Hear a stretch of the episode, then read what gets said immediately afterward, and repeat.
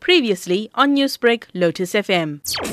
I certainly do think that the minister is going to touch on the NHI in the budget speech, but uh, the reality is that we simply do not have money to spend on the NHI. So I think there will be some announcements, but nothing serious. But this is an excellent example of whereby the ANC makes a decision about something without really thinking it through. And that really puts the Minister of Finance in this totally unacceptable situation where he's got to find money somewhere, but the money cannot be found anywhere. So I think the best that the minister can do is to simply kick this can down the road because the reality is that we ran out of money.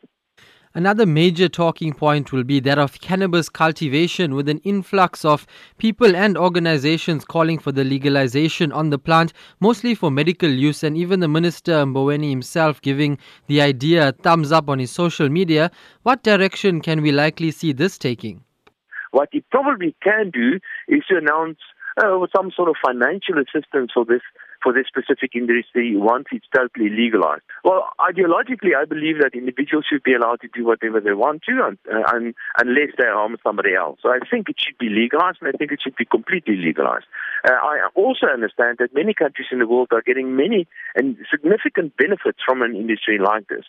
So personally, what I do think should happen is that this industry should be perhaps controlled, but it should be legalized as far as possible because potentially this can really uh, be a significant injection, especially to certain industries in the South African economy. Certainly something that we do need. I think this industry is quite young. We can't really say what the longer term or medium term impact of an industry like this will have on an economy, but evidence so far suggests that it can be quite significant.